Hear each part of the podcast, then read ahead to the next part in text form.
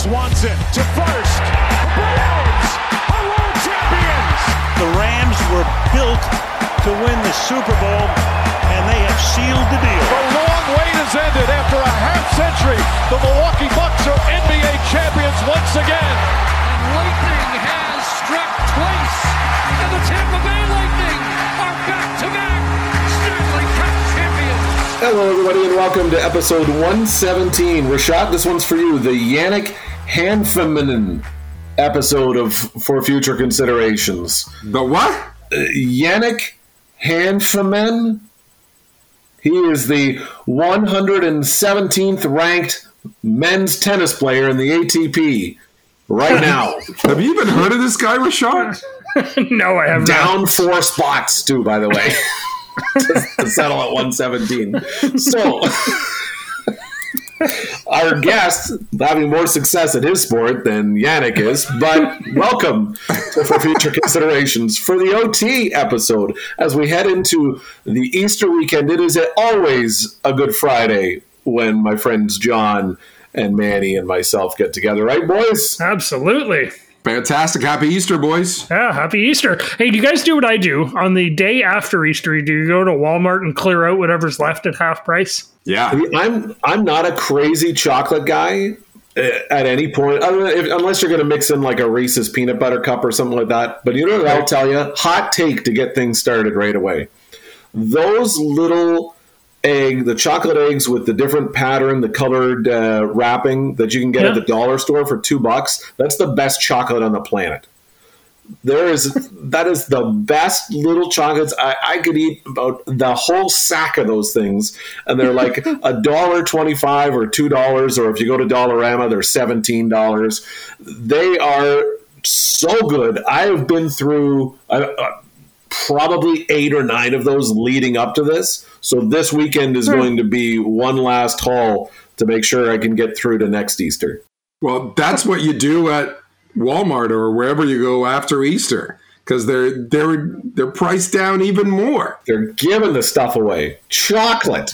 See, I'm not a big chocolate guy too. I didn't know that about you, Matt. I don't eat a lot of chocolate. I No, like I, I don't mind chocolate. You know, I like chocolate bars. I like, like I said, Reese's peanut No. butter cups. I like M and M's and the, the peanut M and M's and all that stuff. But like, if, if you're making me choose on my my evening snack, uh, it will be very rare that I would select anything other than two entire bags of chips.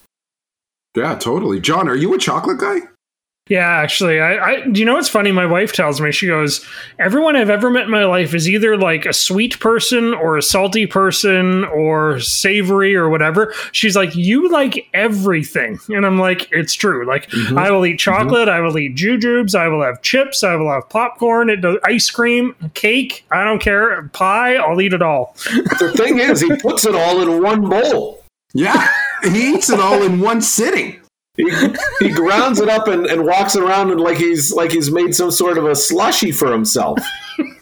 Oh, there's, there, there's kale and spinach and uh, Oh, yeah. raspberries and stuff. Oh no, no, this has got uh, let's see, your stuffed crust pizza, uh, a couple of Sour Patch Kids, uh, some barbecued Lay's.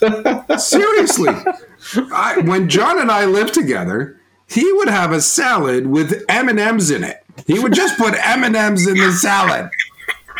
And after the salad, we would have pizza, but then he'd crunch Doritos on the pizza, right? And then we then we'd have pie afterwards, and he'd put those colored sprinkles on the pie. Like, talk about a sweet tooth. Yep. Every meal the only guy I've ever seen that plays Russian roulette with snacks and just empties the cartridge right away. Seriously, he barbecued once for me.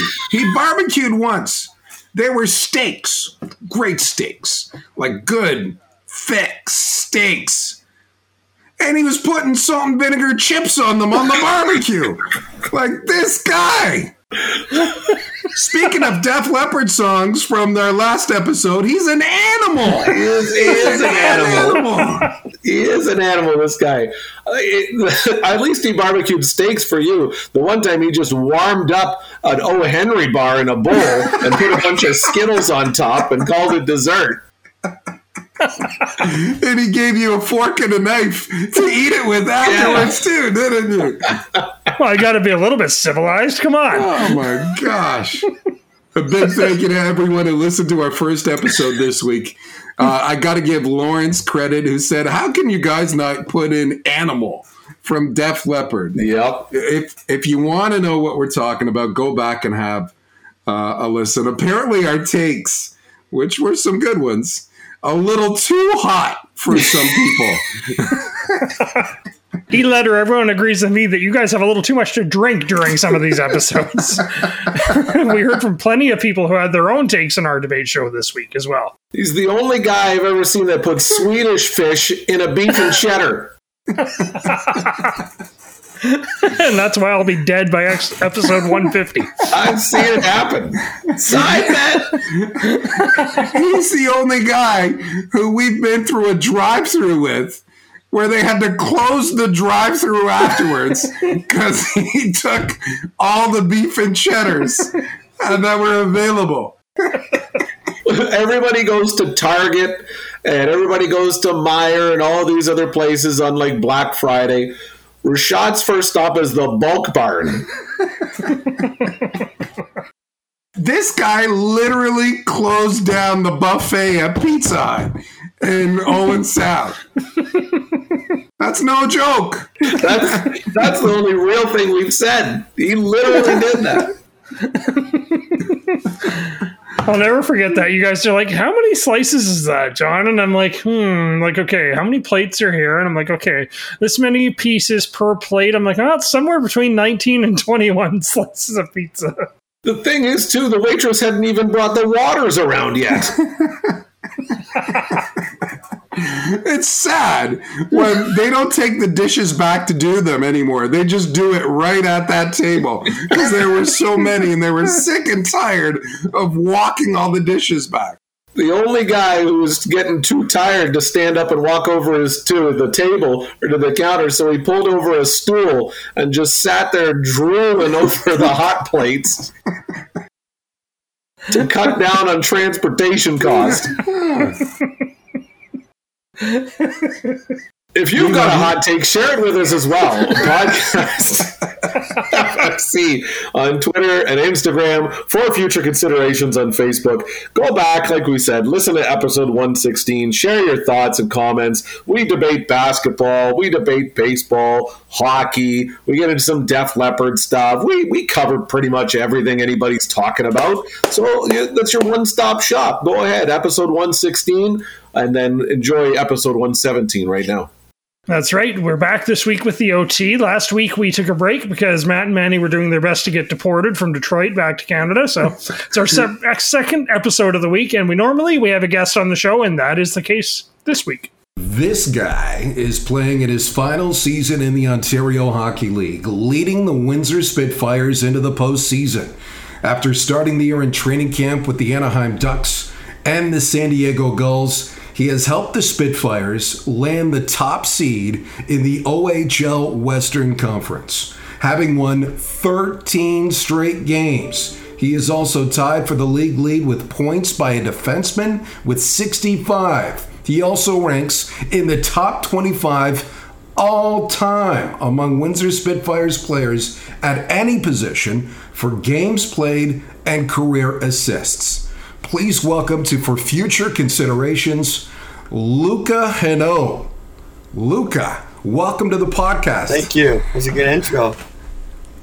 Thank you. Aha, I try to pump your tires, trying to pump Yeah. your tires, but you deserve it. Well, heck of a year. Heck of a year. Thank you. Hey, let me ask you this. How does a kid from Quebec, born in Montreal, Quebec, play end up playing hockey in Ontario? Let's start there. Yeah, it's a, it's a long story. I um I played my Atom years in uh, in Montreal, and then uh, through family friends there was a there was a coach that coached the uh, Ajax Pickering Raiders in the OMHA, and um, my dad was just kind of like, hey, like you want to try it out? And obviously I, I didn't want to. I was like, no, I want to stay with my friends in Montreal. And he was like, no, you know what? We're gonna try it out for a year and uh, we'll see how it goes. And we ended up loving it. So I played the rest of my minor hockey in uh, in Ontario, and then was it six, six, seven years later, drafted to the Windsor Spitfires and been here for the last five. So the parents pushed you a little bit. You played with the Marlies, played with the Don Mills Flyers. Were you always a defenseman too? Yeah, always a defenseman. This actually, the the way I became a defenseman was uh, when uh, I guess what the the level before novice in Montreal is called mag, and um, before our first game, our coach asked like who wants to be a defenseman, and there's four guys that raised their hand. Right, we need five, obviously, and one of those four guys was like this guy that I really looked up to, and I consider one of my closest friends back then. And after like a 30 second pause where no one raised their hand, I was like, yeah, sure, like I'll go D. And that entire year, I like regretted it. I was like, damn it, like I should have went forward. Like I want to, like I was like six or seven, right? So I was like, I want to score goals. You know, this sucks. Hang back, but looking back at it, it was a good decision, and I, uh, I definitely don't regret it anymore. Yeah, you're still scoring goals. You're still putting up points. Um, a fifth round pick of the Windsor Spitfires in 2017. Let me take you back. Then, what did you know about Windsor or the Spitfires at the time? Uh, honestly, I I didn't know much until I came on my first visit, right? And I went with uh, back then it was Warren Rychel. He was the GM, and he kind of brought me to the Wifku, went to La Rucola, the, the restaurant, and kind of learned about the whole history of the Spits. And um, honestly, going to the draft, I had a pretty good feeling that I was going to end up in Windsor. But obviously, it's OHL draft, you never know what happens, right? Uh, but thankfully enough, uh, when the 96 pick came around, my name popped up, and uh, yeah. Now, what do you think about it? Oh, it's awesome. Windsor's an amazing city. I made, I've met so many people. I mean, at the high school, uh, through the billets, through through hockey. There's just so many great people here, and honestly, it's a it's a city that that I love, and that you know, obviously, I didn't know before I, I got here, but that will forever be uh, with me uh, throughout the rest of my life. I think the city loves you back too, like the fans. I hope they just so. that'd be nice. they just ate you up. They just yeah. eat you up, man. Um, before we talk about this year's team, though, let's go back a bit because there was no OHL at the start of the pandemic, and you actually spent some time playing in Finland. First, how did uh, the pandemic impact you as a player, and how did you make the decision to go to Finland? Um, obviously, it was frustrating, especially with um, kind of like uh, you know, was there was always hope that the season would happen. Um, so the first the first couple months after the the season was was uh, shut down was rough. You know, there was a lot of training, and you know, I think was it maybe five months of training, and that's just not something that players are used to right in the off season. So that part was frustrating, and then once we got around to uh, September, October, I kind of I let my agent know I was like, hey, like I kind of want to play hockey right now. I don't know what's going on with the OHL. I don't know if they'll be able to figure it out. So if there's any way you can get me anywhere, and um, he called me back maybe the next week, and he was like, you know what, there's an opportunity in Finland. You're going to start um, in the U20, which is a level a little bit lower. But he was like, hey, like this is hockey for you, and you know if you make a good enough impact, you can move up the ranks, and you know it's see how it goes down there. And uh, so that's what I did. I, I moved in with uh, my agent's partner who lives in in uh, Finland, who's uh, Juha Ylönen. And he actually played with uh, Lutz back in uh, oh, what team. Wow. Yeah. So yeah, he told me about it. I was like, because I was telling him one night about my my old coach. He was like, "Oh, Trevor, yeah, I know him. I played with him." So that was kind of cool. Small world there. and um, yeah, so I got there. I played the five games with the U20 team. And um, after that, that season got shut down too. So at that point, I was like, wow, like this is just I just, I'm getting no luck. And then so I kept practicing for a bit, and I, I started practicing with the Mestis team, which is the second league in in Finland. And um, after that, their season was like maybe it'll go, maybe it won't. And after a good like month and a half of practicing, it started going. I was like, thank God. And uh, yeah, I just kept playing with them, and it's uh, it's definitely a different style of hockey with the bigger ice and stuff. And it was uh, it was like men's hockey, right? Because you have these guys up uh, on there on the Mestis team who are older, and you know they some of them their job is just hitting, right? And you kind of feel that you know everybody finishes their check. Um, but I think it was a great learning experience, and just also learning about the culture down there. And I was lucky enough to have uh, to meet in the U20 team to meet some some people that spoke very good English and kind of introduced me to their friends and I made a lot of friends down there and you know it's it's something that I do not regret at all and I I'm very I feel very grateful that I got the chance to play overseas for for a couple months. How's your Finnish? Do you know Finnish? Oh, I know I know a little bit. Um, I know some bad words, but I, at one point I was convinced I could learn Finnish. Uh, but it's hard. It's so hard. Like I realized after, I was like, they don't, they don't even look the same at all. Like it's, I, and then I looked it up. I was like, uh, I was wondering like how hard it is, and it's like top ten hardest languages to learn in the world, and I was like, okay, that's not happening. That's, it's not my wheelhouse right there. So, did you like playing on the larger ice surface? Yeah, I mean it's um, I would say it's uh, like any other thing. It's got its its uh, its positives and negatives, right? It's got its its uh, advantages and disadvantages. I'd say like on like defending, that's a lot harder, obviously, right? But then once you get the puck, it's a lot more fun, right? Clearly, because you got more room. So, I mean, I wouldn't I wouldn't say I have a preference, but uh, you kind of learn to play the game a different way, right? More passive D zone over there and kind of protect the net front more. Meanwhile, over in, in the North American ice, you can be more aggressive in the corners and whatnot. Um, but yeah, it definitely taught me a, a new way to uh, defend. We've heard some pretty crazy stories from guys we've had on the podcast who have played in Europe uh, about their experiences, whether it be playing against men or the fans being over the top crazy. Do you have any stories about the experience in Finland about the fans, or uh, what was your what was your oh my god I know I'm in another country moment? Uh, it actually it was off the ice. It wasn't it wasn't related to the rink at all because uh, there was no fans. Right there back then, it was the pandemic, so no fans. But they're huge down there with um, saunas, right? And that's not like a big thing of mine. And like they'll have like public saunas you just go to. And so I went with uh, you know a couple of my buddies that I, I told you earlier that I met down there, and they're like, yeah, like come, it'll be a lot of fun, and we'll jump in the ocean. And I, I'm terrible at cold baths, and I was like, I was like laughing it off. I was like, yeah, the ocean, yeah, no way, you know, I'm not that good. The ocean's no way.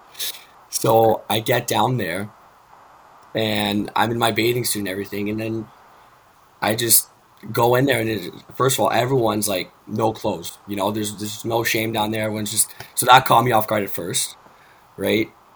And um, wow. so i'm down in sauna. Yeah yeah just down there and um yeah so i'm in the sauna for about 30 seconds and i'm dying right i've i've like my chin it's burning my chest and these people are just like they're drinking the water and just talking i'm in the corner like hyperventilating i'm like I don't know what's going on here. Like, I'm like, pass out. I got to get out of here. And they're like, all right, but you have to go jump in the ocean after you do it. And I was like, what? Are you serious? They're like, yeah, that's what you do.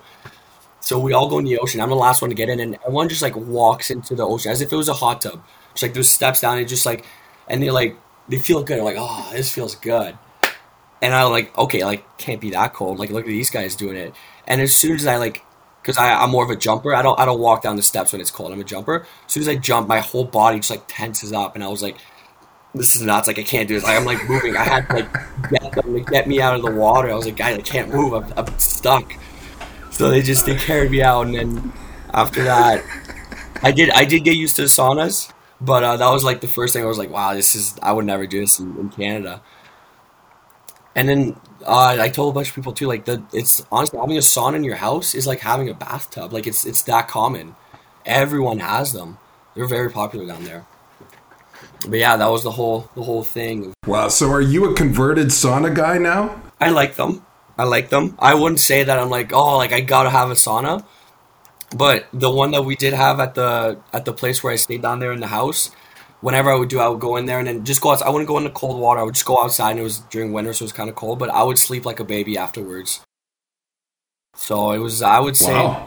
you know, it definitely grew onto me. Sauna's good. Jumping in the ocean afterwards, bad. um, yeah.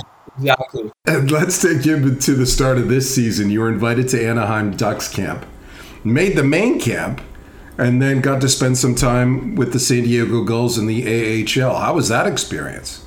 That was crazy. I obviously when I when I went to my first uh, dev camp, that was uh, Columbus, uh, the season before the pandemic, and I stayed there for I don't know seven seven eight days, right? So I obviously I didn't expect to be there for six weeks, right? I, I was so anyways, I just I kind of showed up there and you know, it was uh, it was basically the San Diego team at first, right? Like everyone knew each other, so I kind of felt like, oh shoot, like it's gonna be awkward. You know, I'm gonna have to make friends, and um, yeah, I just kind of uh, we got to practicing, and you know how it is with hockey, right? You get to practicing, and just make friends, right? And then afterwards, we'd start to go like to the beaches and stuff, which are beautiful down there, right? And um, after that, you know, go to rookie tournament, and then right away, as soon as I get to main camp, like I'm skating with all these like NHL players. I'm like, because it's my first time, right? And I'm like, wow, it just toss you right in there. It was, just so much fun, you know. Like everyone's kind of, kind of uh, welcoming and make you feel like like you know you're you're meant to be there. And um, yeah, for on the hockey side, like the the learning I got there was just I I loved it, right? Because I think the biggest thing for me that I learned down there was when you're in OHL, you know, you can get away with stick on puck and poking the puck away, and then you know stick lift and get out of. You know, some low finesse plays in the D zone. But as soon as you get down there, if you you can go stick on puck, but if you don't go body afterwards, like you're there's no way you're getting that puck right. And it's that I was taught that like the first couple weeks, it was like, yeah, okay, I need to start doing that. And um, Joel Bouchard, who um, was the San Diego coach, I worked with him a lot, and Dan Jacobs, the D coach, and you know I I, I think they helped me out so much and, and taught me a lot for for this season in the OHL and for you know for the coming years. So I think that you know even though I, I didn't end up staying for the season, that six weeks there was was immensely good for me. Joel Bouchard, a good Montreal connection for Louka Henault, our guest, uh, born in Montreal, Quebec. What um, what was your holy crap? I'm in the NHL moment type thing in in the main camp? How, like you probably had your way with Zegras, right? Like he couldn't do anything with you. Well, yeah, we'll say that. um, he was good. He was good. You know, you can tell as, as soon as he steps on the ice, like just the, it's not even. You don't even have to get into the drills. You know, when you're just skating around, and you just move around with the pucks, and um, obviously got a close look at, at Drysdale too, and saw him in the OHL, but he's obviously he, they just they both move so well, and you know they're they're at the stage draft for a reason, and they they made it pretty obvious during those six weeks. um, but yeah, I think it would be the first the first scrimmage, right? Because the up until like the we had the the dev camp, we had the rookie camp, and then the main camp, right? So when we got to the main camp, that's when you know right off the first day it was a scrimmage, and that was with like all the NHL players, right? And that's when you know it's when I'm I'm backing up one on one and Ryan Getzlaf coming at me and I'm like, whoa, like, you sure? Like, is this right? Is he really is he really coming down on me? So I think that that was the one where just the scrimmage and because up until then I hadn't seen them right. It was just like the the guys that were like on the fringe, you know, and, and so that day it was just like, okay, yeah, this is uh, this is it, this is it, you know. California living's pretty good too, right? So yeah, no, it's sweet. It's sweet. The sun always out, shorts, t-shirts. It's awesome. You don't need any. You don't need any saunas in California, right? So. absolutely not. Absolutely not. You return to Windsor, lead the Spitfires. First, let me ask you, um, what was the biggest thing then that you learned from the experience, both in Finland and in Anaheim? Was it just being more physical in your own end? Um, what did you, what was the biggest thing that you think helped prepare you for the OHL this season? Yeah, I think um, you know, like I mentioned earlier, being physical, but I think that's kind of you know it's just a small aspect of the game. But my game as a whole, I would say, just keeping everything super simple. Um, I find you know even with uh, Savvy this year, you know we, we talk about that a lot because um, you know when I first got back with Windsor, we, we talked about it. I was trying to make I was trying to do a little too much, and you know I felt like I I maybe had to because I was an older player in the league, and he said, and we looked at clips, me, Savvy, Deli, we all looked at clips and see when you keep it simple, this is what happens. And you know, it was the same thing when I played those uh, preseason games in San Diego. Whenever I tried to to um, fancy it up or tried to make an extra move, that's when it would come back in my end. So I think the whole the whole experience kind of me, you know what, aim for that mistakeless game, not the fancy one, just mistakeless, and you know keep it super simple. When you have an opportunity, you know, obviously go for it, but you know, don't don't try to force something that isn't there. Now you're getting set to finish the regular season as the top seed in the Western Conference. How would you describe this year? Definitely lots of ups and downs. I mean, you look at the beginning of the season when I, you know, the those those first rankings, the CHL top ten preseason rankings, they came out while I was in Anaheim, and we were ranked like we were ranked high, like like sixth or seventh or something like that. And you're just looking at the team, and you know, with uh, Johnston, Cuylle, Zito, uh, we got some big names on the team, right? So we're like, okay, like we're gonna make some noise, and we should right out of the bat, you know, come out and be a top team, and that didn't happen, right? We we kind of you know we are sitting at 500 for the better part of the first couple months, and looking back at it, I think that that was the best thing that could have happened to us because um, you know we faced that adversity early on and, and we kind of figured out as a team, and now you know we I believe we chose the best time to peak, right? Right, right, going into the playoffs. So um, I think that you know every team that that ends up making it to the championship has to face adversity at some point, and I think we might face some more. I think we have, but if we do face some more, you know, we, we know how to handle it, and uh, I'm crazy confident uh, about this group going into the playoffs. As you should be. You guys have won 13 games in a row. That's pretty remarkable. Like, do you think the team realizes how much of an accomplishment that is? I know you're not satisfied, but yeah, yeah. I mean, honestly, kind of feels like um, you know it's just another day, right? I, I don't want to like take any meaning away from it because we know it's on our minds, but we also know that you know if we just focus on that, like that's not going to happen, right? We're just going to get off our games because you know we're not going to play our game, and you know there's kind of like that vibe when we walk into the locker room where we're like, even if we're down a goal, right? If, even if we get scored on, there's just that vibe like, guys, like we're fine. You know, we're we're going to come back from this. We're going to win this game, and it's not it's not cockiness. It's just like we're confident in ourselves, right? We're confident in our abilities, and you know we're confident in every single guy in the locker room. And I think that's that's that's powerful for a team to have that kind of mindset going into every period, every shift, every game. That's great. What about yourself personally? Like we talked about, you're uh, you're tied for the league lead in scoring by a defenseman. Was that a co- accomplishment of yours or a goal of yours that you wanted to set out this year? Definitely wasn't a goal. Um, I mean, I consider myself a two way, and, and, points are obviously nice. Um, I mean, I, I have to give credit to uh, the what is it, 123 point getter. You know, he's he's gotten me a few easy ones. Um, but uh, no, it, it, wasn't a goal of mine. You know, I, I try to produce offense the way that I can, but also take care of the D zone. And you know, it's kind of like uh, a nice little side bonus that I get to be uh, battling for for the top spot for the defenseman. Tell me you're texting back and forth with your former teammate Nathan Staios about the race. No, no, we're not. We we will. Have you guys talked? No. no, really. I, it's been a while since I've talked to him, but no, we haven't. Uh, we haven't reached out about the race. But uh, I'm sure if uh, you know whoever ends up winning, you know, if he if he ends up taking, it, I'll show him a text and uh, congratulate him. Can you believe your OHL career is almost over? Oh, it's crazy. It's this is so cliche because everyone says this, but yeah, I just feel like freaking yesterday I was popping into the WIFCU with uh, my hockey bag and my mom was crying at the doors.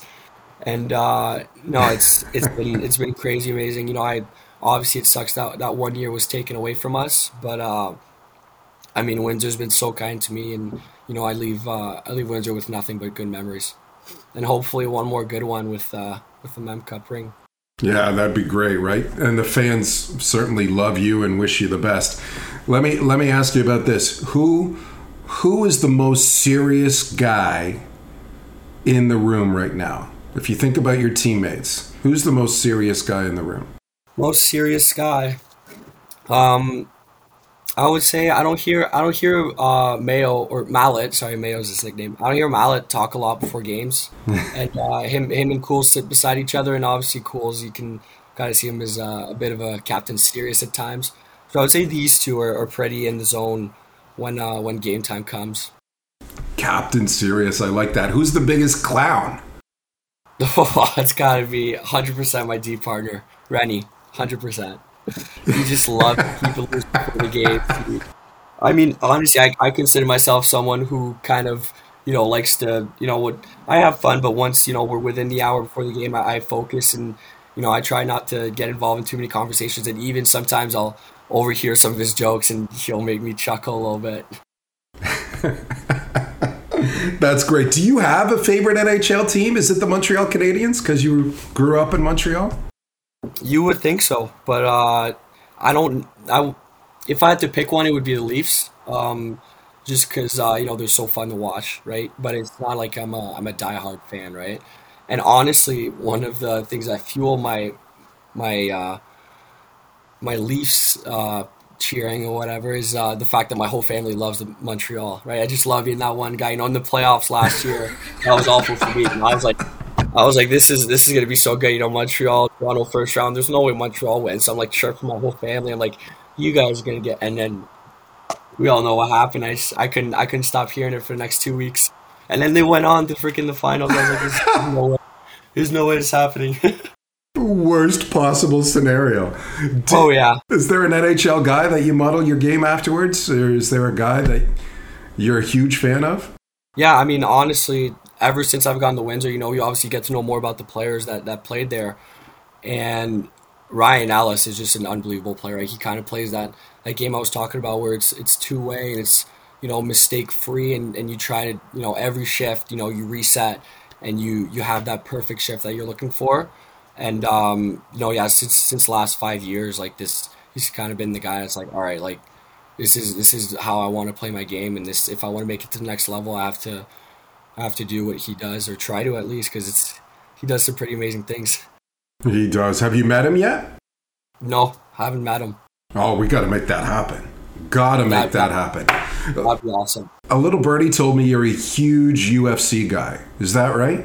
Who said that? I I wouldn't say huge UFC guy. I mean, I'll, I'll watch it.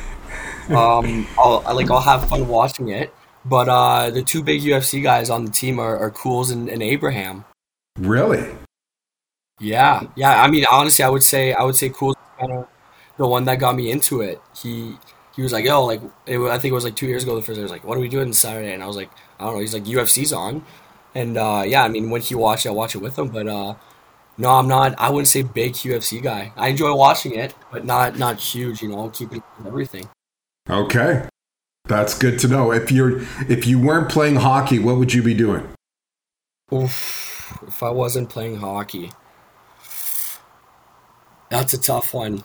Um, I definitely, I it would have. I'd, I'd want to do something related to to hockey. Um, obviously, there's uh, the coaching and, and, aspect of that, and mean that kind of work as a trainer in the summer.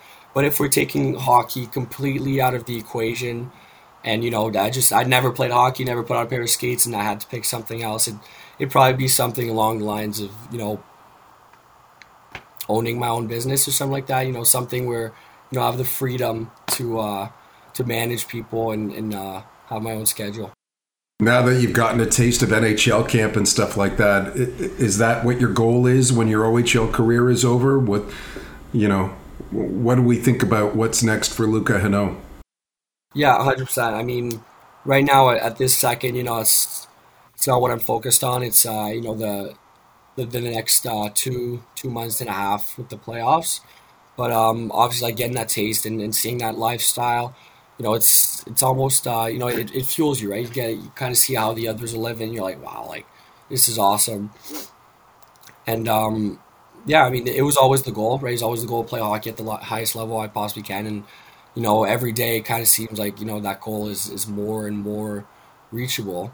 And um, yeah, I mean, it's it hasn't changed anything. If anything, fueled it more. That uh, that's that's where I want to be, and uh, that's where I want to be down the road. Well, I hope you get there. How great would it be to end your junior hockey career as a champion? That would be unbelievable. That would be the, the perfect ending. There's no there's no better way to, to end off uh, an OHL junior career. What What do you think about the team's chances? Oh, I like I said earlier. Like I think we have like I'm really confident in this group. I mean, I'm I'm looking at teams and there's not one team in, in the West that you know we're we're we're afraid of. Right? We we feel confident against every team. I mean, obviously, with that being said, nothing nothing comes easier. I'm not saying they're going to be easy series, but I think we, we have the group to uh, to push through those series. And then obviously, we haven't seen those those Eastern Conference teams, but um, they haven't seen us either, right? So uh, we'll we'll see um, we'll see when we get there. But uh, I think we uh, I think we have uh, really good chances of uh, punching our ticket to St. John's this year. Uh, Louka, I, I, appreciate the time, and uh, I know you guys are a, are a confident bunch. Uh, I'm looking forward to the postseason run, but uh, most importantly, uh, I've appreciated running into you at the rink all the time, and thanks for taking time to talk to us. I appreciate it. Thank you so much. Our thanks again to Louka Henault, the overage defenseman of the Windsor Spitfires, who is getting ready to wrap up his junior hockey career, but not before he hopefully enjoys a long playoff run. This is the final weekend for the OHL regular season, and then the playoffs are getting underway next week. How excited are you with Shot? Do you get to still work the video board in the playoffs? Yeah, I do. I'm excited for it. I can't wait. Playoff hockey. It's been a little while now with uh, COVID and all that stuff. So, uh, junior hockey is pretty electric during the playoffs. If you have a chance to go to a junior hockey game, OHL in your area, or even um, some other type of junior hockey, um, definitely take advantage of it because the, the building, people are excited, they're ready, they're pumped for playoff hockey, and the uh, the atmosphere is electric right now in, in the rinks. Can you give us uh, any sort of insight information of like what the next graphic, like playoff graphics, are going to look like, or are you going to be like having a new chant or something that uh, you're going to get everybody using? Like, what's going to be, John? What's going to be your technique heading into the playoffs? well. I do like to do the go attack go right before the face off. You don't see it coming. You think it's going to happen, and then boom, finally it does. Mm-hmm. Mm-hmm. John, they're going to win the first round just for you. That's right. He's the only guy that they've ever put the initial patch on the sleeve of the jersey while he's still alive. That's how much he means. You know how you know at the uh, at the Penguins game not that long ago they all wore seven Roethlisberger jerseys to honor Ben Roethlisberger, who retired as a Steelers quarterback. They're all wearing Rashot sixty nine jerseys for warm up at game one. And they're skating around the rink with a slice of pizza in their hand to honor John Rashot because it's the only way they know how. Instead of the, uh, the outdoor sports and the NFL and stuff, they put the uh, the black uh, stuff under the eyes. These guys put tomato sauce in the corners of their mouths in tribute. They want grease on their jerseys. Remember, you can follow us on social media for more debate and great content. Podcast FFC on Twitter and Instagram, and for future considerations on Facebook. The only guy I know that I've heard Joey Chestnut say shit he eats a lot of food. We're going to enter you in the next contest. We've got to do that. Have you ever done some sort of eating contest? Um, I have actually, but um, friend of the podcast, Kevin McDonald, kicked my ass because uh, he had a he had a technique. yeah, he used soup as a drink, so that's how he beat me. K Mac screwed you. That's smart. Have you been in eating contest, Matt? Um, no, are you kidding me? No. I'm, I'm not good on the clock about anything here. That's why ra- that's why rapid fire takes 45 minutes every time. what were you eating in this eating contest? He was using soup. Um, it was uh, it was a bunch of different dishes from different uh, businesses and restaurants around Owen Sound. It was for who was it for? Was it the United Way? I think it was the United Way back in the early 2000s. And then, um, yeah, everyone just submitted a dish. And then one of the restaurants submitted a soup, which was really good. But so instead of him drinking water and loading up on water during our eating competition, he used the soup. to, to lubricate the throat to get everything else down. So lubricate. Yeah. Oh but, my god, that's but, a that's a slight pull. Yeah. However, in all these stories that we've had with John eating, it's not like he does it in rapid succession. He takes his time. That's true. That mm-hmm. is true. That's it was hard for me to try and eat that much that fast because yeah, I do like to pace myself. Yeah, I think over the long haul, John would eat, win an eating contest easily. Yep. If they gave him 24 hours to eat as much food as you can eat, oh yeah, he'd still be going, and these guys would be passed out or praying to the porcelain god six to seven hours in. He's a he's a marathoner. This guy. Yes, he is. Yeah. Yes, You're like one of those. Uh, what are the what do they call those guys? The, the even the the Iron Man ones, or what's the the next crazy one that like the army guys and astronauts do and all that. That's what you are for for food indulgence. In fact, Matt and I are so committed to this idea. We're going to th- see if they can we can have this as an Olympic sport. How much can Ah. you eat over the duration of the Olympics? You have to try and eat something from every country that's participating. I'm in. Oh, that's brilliant. I'm in. This is a million dollar idea, boys. Well, this is the last episode for future considerations. We're cashing in right now. We want to thank our sponsors for joining us through 117 episodes. London Awnings, quality that shows, and Shane Tomalovic of Next Level Athletics in Windsor. If somehow this idea does not launch in the next four or five days, we will be back next week with episode 118 of For Future Considerations. Don't hold your breath.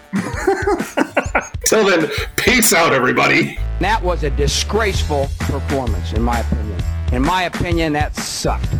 Their mentality's awful. Their attitude's awful. It's been their MO for the last three years. Tonight I saw and heard one of the most disgusting, rudest, sick demonstrations in my entire career. Probably the worst. It's garbage. And the editor that let it come out is garbage. You're still here? It's over. Go home.